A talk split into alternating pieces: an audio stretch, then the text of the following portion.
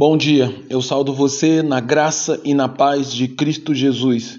Eu sou o pastor Antônio Marcos, sou pastor da Primeira Igreja Batista em Pinheiral e nessa manhã, pela misericórdia de Deus, eu quero compartilhar a palavra do Senhor com você, a fim de que essa palavra tão somente abençoe a sua vida e você possa enxergar a glória de Deus. Para isso, eu quero ler o texto que se encontra no, na carta de Filipenses, no capítulo 2, versículo 9 ao 11, que diz: Pelo que também Deus o exaltou sobremaneira e lhe deu o nome que está acima de todo nome, para que ao nome de Jesus se dobre todo o joelho nos céus, na terra e debaixo da terra, e toda da língua confesse que Jesus Cristo é Senhor, para a glória de Deus Pai. Ficamos impressionados quando, por um momento, deixamos de nos preocupar com as, as corridas que o mundo nos impõe e damos um pouco de atenção à palavra de Deus. Nesse instante, além de perceber o quão grande e forte é Deus, também somos levados a perceber o quão sábio e cheio de conhecimento é o nosso Deus, de maneira que todos os seus propósitos, quer sejam os mais complexos e difíceis ou os mais simples que julgamos insignificantes, se cumprem no tempo e no momento exato determinado por Deus pois o Senhor é perfeito e estratégico em tudo aquilo que ele faz, sempre para exaltar a sua glória e suscitar em nós, homens e mulheres, o verdadeiro louvor. Nesse sentido, o Natal marcou o início da grande e mais bem-sucedido plano estratégico de Deus, pois o Senhor, desde os primórdios da criação, sempre se deleitou em mostrar o seu poder e a sua força através da derrota que impunha sobre seus inimigos. Ele faz retiradas táticas para obter vitórias estratégicas que tornavam inegável a sua ação, como na história de Gideão. Ainda no Antigo Testamento, José, um dos doze filhos de Jacó, se tornou um dos maiores exemplos quando teve a promessa de glória e poder em seu sonho em Gênesis capítulo 37, no verso 5 ao 11. Mas para alcançar essa grande vitória, ele precisou ser vendido por seus irmãos e se tornar um escravo no Egito. E com isto, como isso não bastasse, quando sua condição melhorava um pouco por causa da sua integridade e a competência no seu trabalho, ele foi feito pior do que um escravo, um prisioneiro.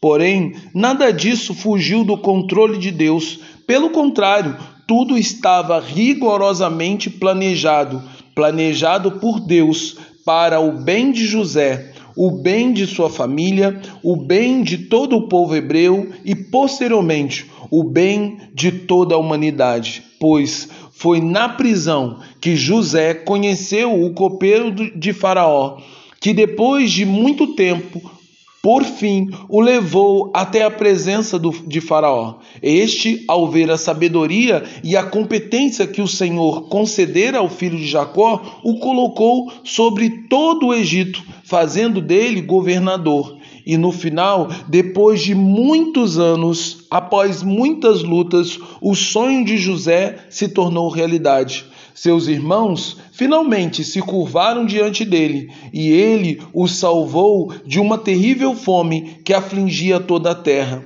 Um percurso completamente improvável para a glória, mas este é o caminho de Deus e sua estratégia perfeita que vai que leva até mesmo que vale até mesmo para o seu filho Jesus Cristo, a quem Deus tanto ama. Assim, Jesus esvaziou-se de sua glória e assumiu a forma de servo. Pior do que servo, ele se tornou um prisioneiro.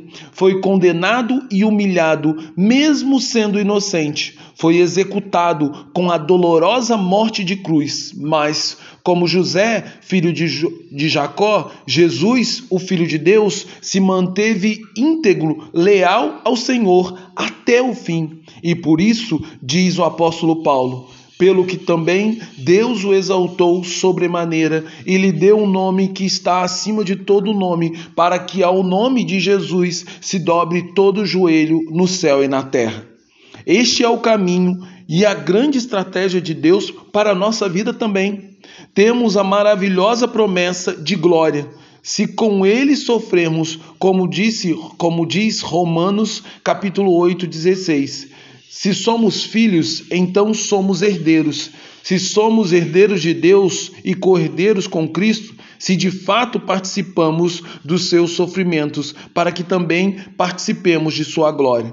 Assim, o caminho para subir é descer, o caminho para frente é para trás, e o caminho para o sucesso é através, através das adversidades designadas pelo próprio Deus. E estas sempre serão vistas e sentidas como fracasso pelo mundo, mas como vitória pelos filhos de Deus. Pois se a história de José e Jesus nos ensinam algo muito especial nesse Natal, é isto: que Satanás e os homens pecadores incitarão em nos fazer mal, porém Deus os tornará em bem. Como disse José aos seus irmãos: Vocês planejaram mal contra mim, mas Deus o tornou em bem, para que hoje fosse preservada a vida de muitos. Em Gênesis 50, versículo 20. Portanto, vós, santos temerosos, tomai renovada coragem. As nuvens